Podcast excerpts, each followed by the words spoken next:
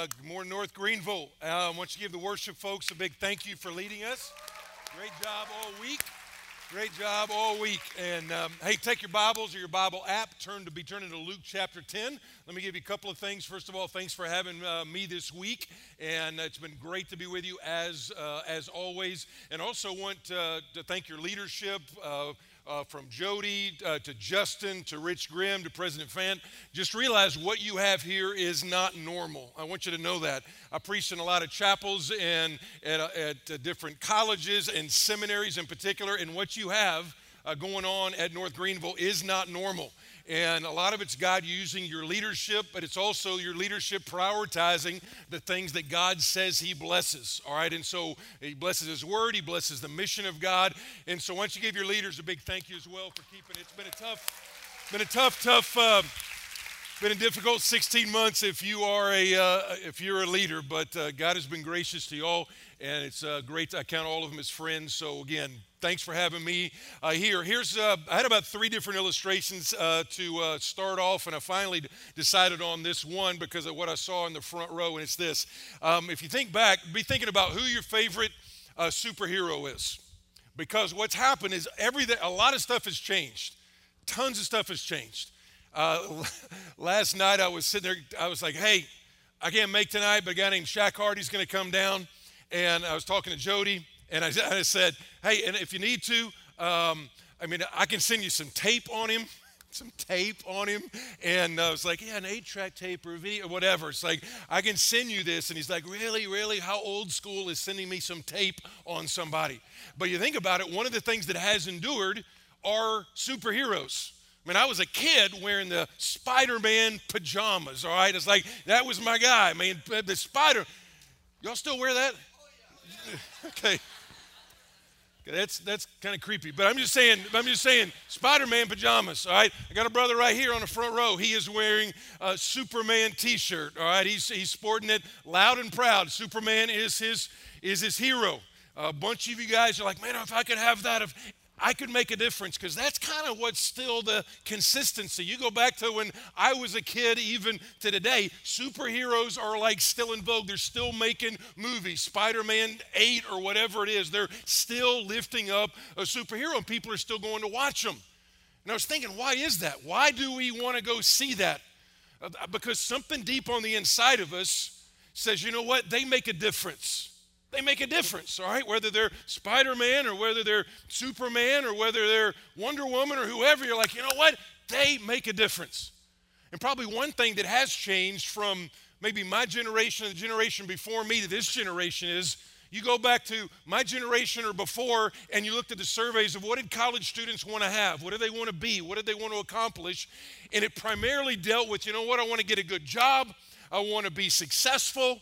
Uh, I want to be able to provide good things for my family. And that was pretty consistent, but somewhere around 20 years ago, and believe it or not, it actually has made even a bigger jump in the last five or six years, is when they survey college students, number one, by far, to say, what do you want to do with your life? What do you want your life to stand for? And what you say over and over and over and over and over and over again is like, you know what? I want to make a difference. I want to make a difference in my world. I want to make a difference in my community. I want to make a difference to the people right around me. I want to leave a mark, not for popularity's sake, but I just want to make an impact on the people that I love and the people that God puts around me. Now, I say all that to say, oftentimes we think it's some super spectacular thing out there that, you know, God's will for me is to go, and you have this massive plan. What I want you to understand, that is great to go for. But don't discount the fact that there's not a day that goes by that God doesn't want to use you. There's actually about three aspects of God's work in your life. It's the he wants to show you the work he did for you. That's the gospel, that Jesus paid your sin debt. You don't add to that, you appreciate it, you worship God, but it's what God does for you in the gospel. That's one aspect. Second aspect is what God wants to do in you. Theologians call that sanctification. You know what? It's, it's the character development. It's the what he wants to change you from the inside out. And usually people are like, that's awesome, that's awesome. But the third aspect, the one that takes the Christian life from just being checkmark Christianity to actually, you know what, God's given me a great purpose in this life. And that is not just what God wants to do for you and in you, but also what He wants to do through you. And there's a story that we're going to look at today. one of the most famous stories, but also one of the most misunderstood stories in all the Bible. Even if you didn't grow up in church, you probably have heard this story. And when you see a story, oftentimes what you want to do is, who am I in the story? It actually might surprise you who you are in the story. But in this story, it's not just misunderstood, but it's also very common. And let me just let me start off. We're going to walk through it, and then when we talk about okay, how do I make a difference? You know, Jesus uh, taught us, uh, what do we pray? What do we pray? You know, on earth, do all these things on earth as it is in heaven. And I think today and what this week's been about is God, would you ignite something at North Greenville University even more than you already have? And may your will be done at North Greenville University just like it is in heaven. And the way we know God's will is God's word. And in God's word, here's the way the story goes Luke chapter 10.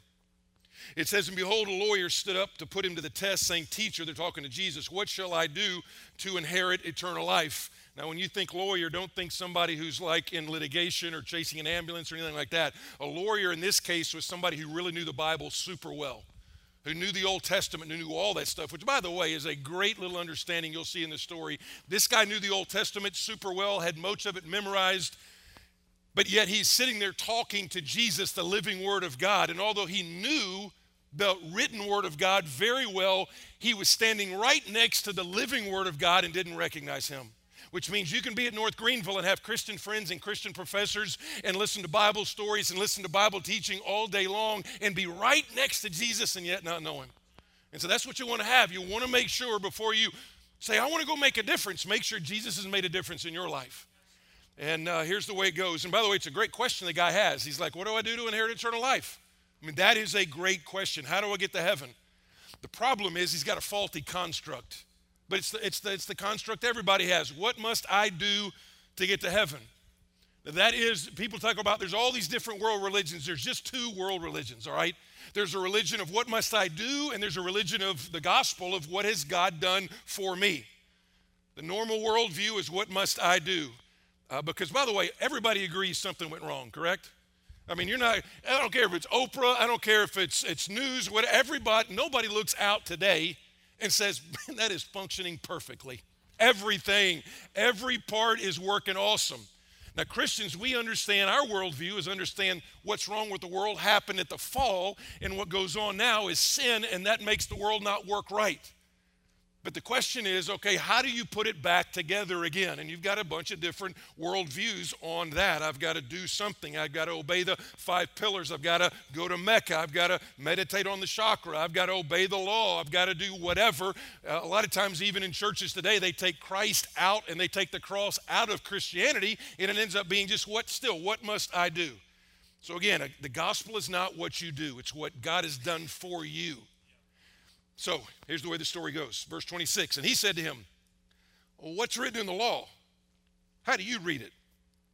Verse 27 And he answered, You shall love the Lord your God with all your heart, with all your soul, with all your strength, and with all of your mind, and your neighbor as yourself. So he quotes the book of Deuteronomy in two different places, squishes them together, and basically summarizes the 600 plus commands in the Old Testament. If you look at the Ten Commandments one day, what happens is you look at those, they're divided into two sections. First one is love God, second section is love your neighbor as yourself. And here's the way that Jesus answered. And he said to him, You have answered correctly. Now listen to this. He says, Do this and you'll live. Now, listen to me. That's a pretty big do, correct? Okay. You can't tell tone in the Bible very well. There's a chance Jesus was being sarcastic here. It's like he's like, Do this and you will live.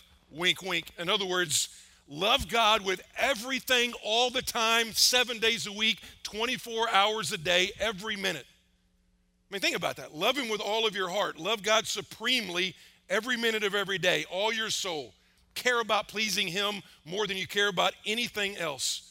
With all of your mind. That means every time your mind turns to Him, your mind thinks about what's on God's heart, your mind thinks about what's on God's agenda. True confessions, I can't even keep my mind on Jesus at five minutes on 26 at the wrong time, correct? On I 26, all you got to do to get my mind off Jesus is to put me behind somebody on a one lane road with a Florida license plate, and I'm done. I'm, just, I'm done. I'm done. as I said the other day, it's like Christian cussing, which in the South, by the way, Christian cussing is, well, bless your heart. I mean, that's how we that's how we cuss in the South. Just bless your heart, which means you idiot, speed up, move over, do something. And that's he's like, um, but he, he, he goes more. Listen to this. He goes, and if that's not enough, love everybody else as much as yourself. Okay, just raise your hand if loving God with all your heart, soul, mind, and strength, and loving your neighbors yourself, you feel like, man, I, that, that describes my last week 100%. That's all I did the last week is love God with all and love my neighbor as myself, their needs concerned with their happiness. Because the truth is, we can't even fulfill our own law, much less God's law. We don't. I mean, nobody has lied to you more than you've lied to you. I mean, how many times have we said, I will never do that again? I'll never do that again. I'll never do that again. And we do the same thing again. So, loved one, we can't even keep our own law, much less keep God's law. And so, what happens is uh, we need somebody to basically take the test for us. And think about it. I mean, God's test, by the way, is pass fail. To pass, you have to make 100%. 100%. And so, what we need is we need somebody else to take the test for us that can score 100, that can love God with all of his heart, soul, mind, and strength, that does love his neighbor just like himself is concerned with him. And so, what the gospel is, and what you're going to see, you, you can't misunderstand the parable. Most people misunderstand the parable. Most people understand this story as help somebody out, and then God will let you into heaven. The story is not that at all. The story is not change your activity and God changes your identity. It's reversed. It's actually the opposite. God changes your identity, and then the overflow of that is your activity then changes. And so here's the idea. Um, so let's just say, have you ever been in that place where you know your prof probably told you, "Hey, study this, study this, study this," and you thought you studied it, and you walk in there and you're like, "I know nothing. I don't even understand the questions, much less the answers." and then you were like sitting there and you're trying to figure out some answers. You're depressed because it's not multiple choice, so you really don't even have a shot at the whole thing. And you got that one curve buster in the class, and you know he, you know she, they're going to make a 100% every time, all the time.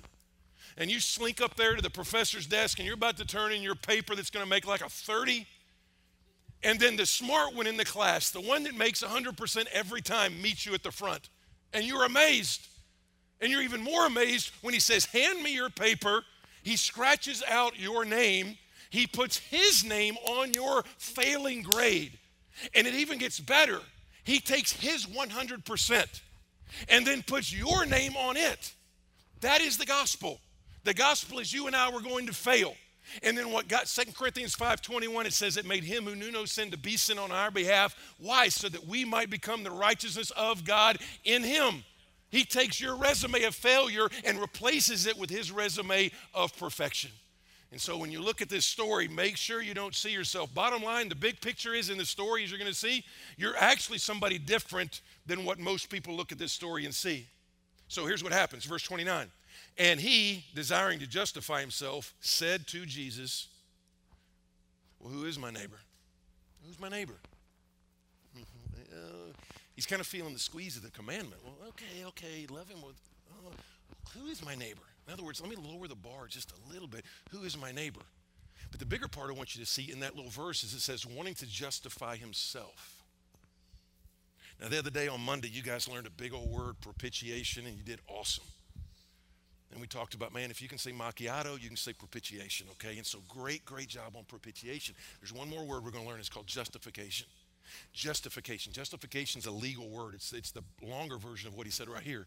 Justification is a legal term that if when you embrace Jesus by repentance and faith, God declares you not guilty, not because you haven't sinned. It's not because you haven't sinned. It's not like not guilty like he didn't do it. It's called imputed righteousness. You got two choices when it comes to whether you're going to stand before God in a good place or a bad place. It's either going to be self justification, which this guy's doing, or it's going to be God justification that He basically says, you know what? I'm turning in 100% paper, but I'm putting your name on it. And so, again, don't miss the fact that have I actually understood the gospel and responded to the gospel? Because before we go to this little story about making a difference, has God made a difference in your life?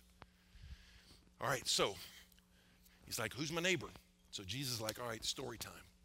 And he tells the most famous story in the New Testament. Here's the way it goes Jesus replied, A man was going down from Jerusalem to Jericho. It's about a 17 mile journey there. And he fell among the robbers who stripped him and beat him and departed, leaving him half dead. Now, by chance, wink, wink, nudge, nudge, by chance, a priest was going down that road. And when he saw him, he passed by on the other side.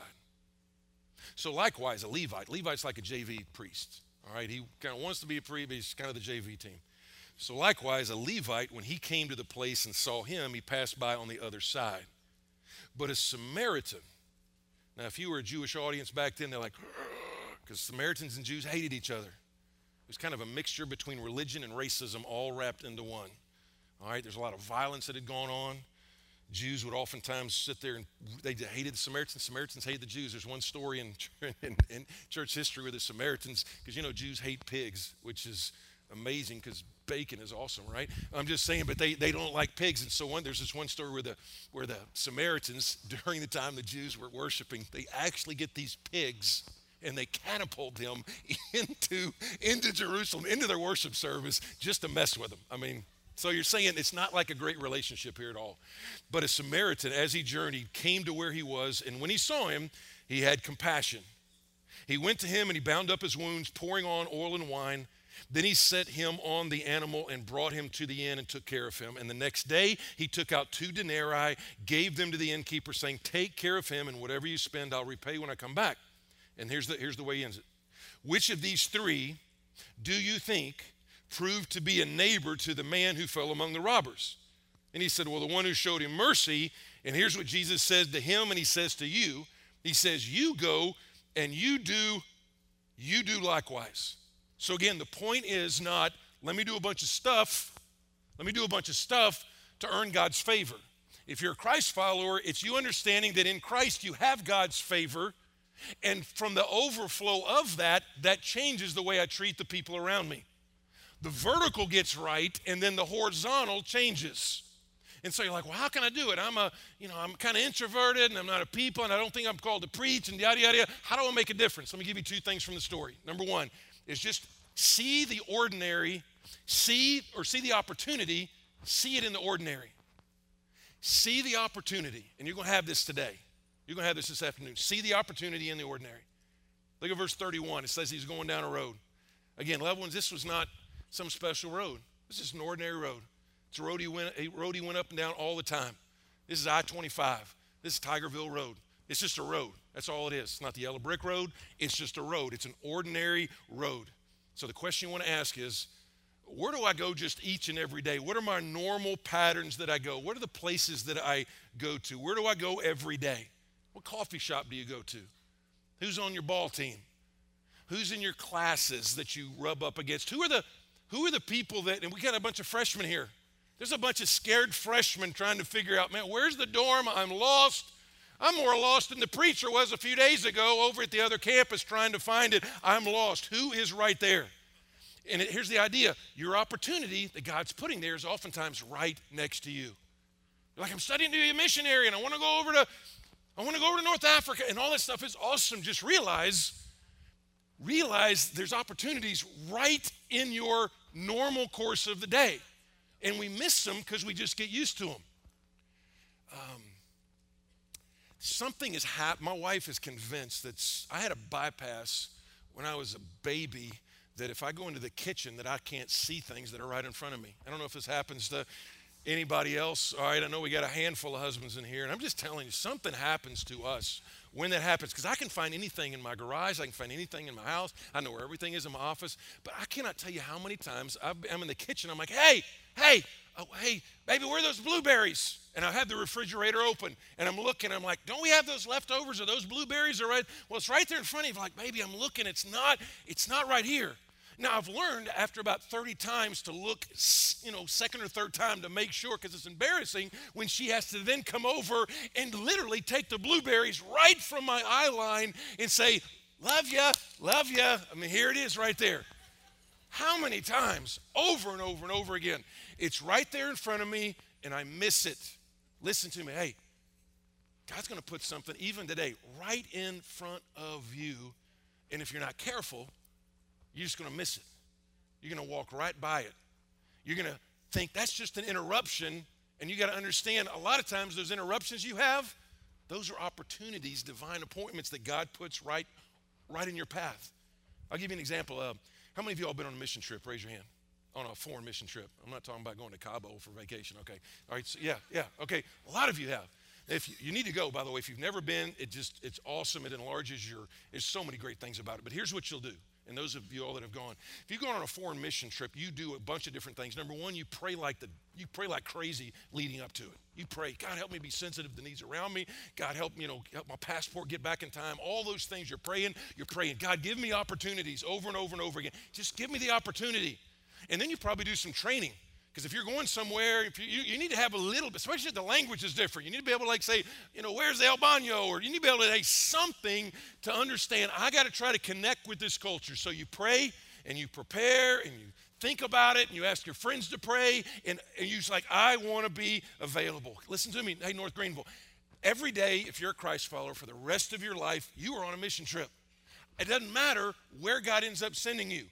If you go to Detroit or if you go to Pakistan or if you stay near Greenville, God has put you for the glory of God and the good of other people. He says you can make a difference right where you are. You really can. You don't have to be the preacher or the singer. Okay, God has put you on mission. Old Testament, it was like the priests and the people, and there was this big separation. In the New Testament, it says if you're a Christ follower, you are the priest. You're the priest. You're the one that I want to use to make a difference in those people's lives. And um, sometimes again you're just like all right god don't let me miss don't let me miss what's right in front of me. But here's the part i really want to sit down for about five six minutes on is you got to decide you're going to make a decision you got to make a decision to walk toward the mess. Because life is messy. I mean, honestly you're you're, not, you're a mess. The people around you don't know it but you're i'm a mess I mean, really, all the Christian community is a bunch of broken people, messed up people that have been saved by the grace of God and then cleaned and then sent out. But it's not a museum where everybody looks great in here. Imagine if everybody, can you imagine? I mean, there's stuff in here that if you, if we stuck that thing up on the screen, you would be petrified. I don't want anybody to know that. Why? Because you're broken. But the priest in the story, the priest sees it as an interruption. Those of you all that are in ministry, I know there's some of y'all studying the MDiv and all this kind of stuff. You got to, this is like, your heart, by the way, is the X factor in ministry.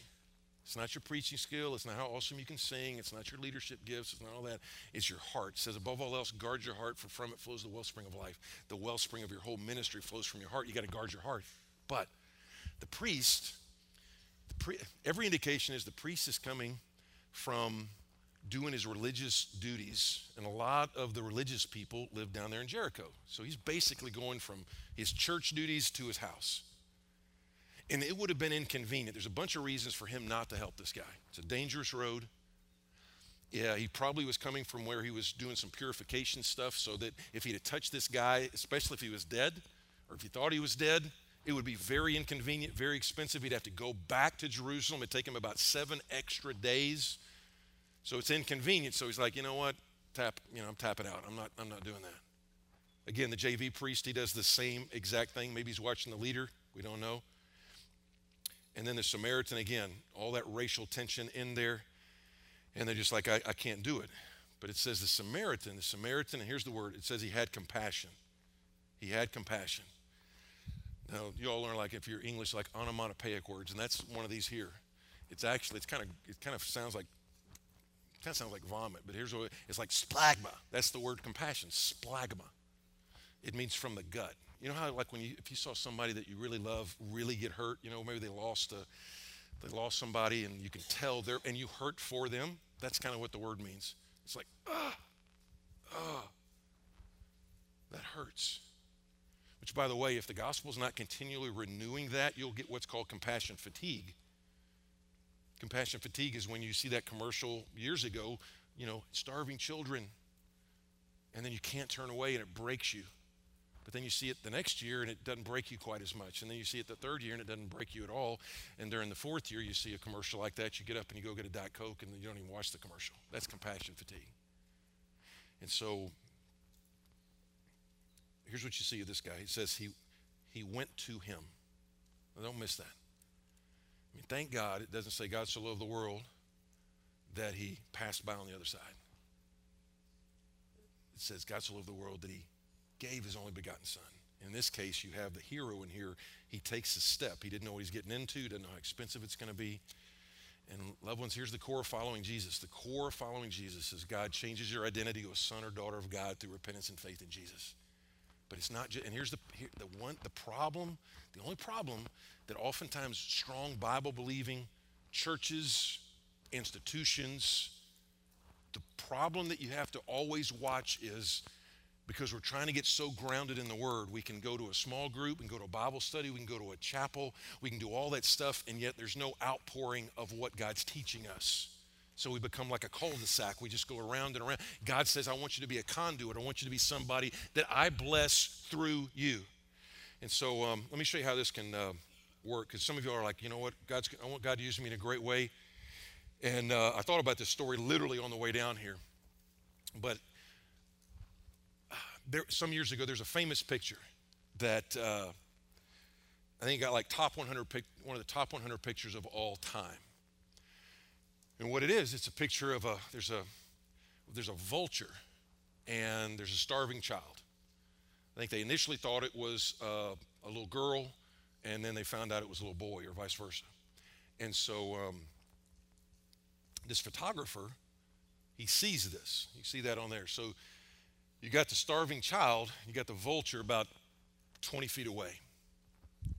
And what happens is he's feeling the tension. He wants to get the picture. But obviously, there's an enormous need in front of him. And so, what he does is he kind of, he like, he, he's thinking about putting the camera down and going to help but he's like i got to get the picture and they've told us we don't want to you know be careful to don't don't touch the children. You might catch something and you got to be careful and all this kind of stuff. And so he wanted to and he didn't and he struggled and eventually what he did is he took this picture and he sent it back to new york and a few months later he wins the pulitzer prize over this picture and like four months after that the guy that took the picture took his own life. And what all went into that, I don't know. What I would say at some level in there, this would haunt anyone. I had a chance to make a difference. I had a chance to do something, but I chose instead to do something that would be successful, and I missed the whole idea of I can do something significant. Because you know what? Bottom, t- bottom line, in this story, you and I are not even the Good Samaritan. You and I are the beaten up dude on the floor. That's who we are. And our Savior came and bandaged us up, paid our debt, put us in a home. And then he says, but then he says, what? You guys go and do likewise. So here's, here's, a, here's a challenge I heard from a good friend of mine last weekend. And I'll just, I'll, I'll steal it from him. He said, listen, if TGIF is your biggest prayer, you're doing, you're just doing it wrong. You're just doing it wrong. If TGIF is kind of like, I just, thank God it's Friday, thank God, if that's the biggest prayer you have, you're just doing it wrong. I would say maybe supplant that a little bit, maybe a SDG, you know, Soli Deo Gloria. It's like to the glory of God alone. That's what I think Bach would put at the end of every one of his compositions. It's like, I want this to be used for the glory of God. So here's a prayer I just want I prayed for you, and I want to pray for you now. There's a prayer that I just jotted down that tries to sum up a little bit of. Uh, of what we're talking about. Here it is. Um, Dear God, make me a servant today. Just make me a servant. Like, I don't want, I want to be, be a servant. Help me to see people the way you do. Just help me to see people. Help me to hurt when they hurt. Take away the compassion fatigue. Help me understand the compassion you had for me. Guide me into the mess, not away from it. The rest of your life, you're going to have a choice on an almost daily basis. Do I walk into the mess, which is people, and do I walk away from the mess? And then the, the whole idea is for the glory of God and for the good of other people. What's, the, what's God's will for me? He wants you to live for the glory of God and for the good of other people. You're like, well, what about where? For the glory of God. The rest are details. somewhere in there, you got to put a stake in the ground says, you know what, as a Christ follower, I'm going to live for the glory of God, the glory of God, the applause of God, not the applause of the glory of God and for the good of other people. You do that, man, you'll make an enormous difference. So let me pray for you. Um, just bow your heads. Father, thanks for, uh, thanks for the men and women in this room. It is unbelievable. The stories in this room, it's encouraging.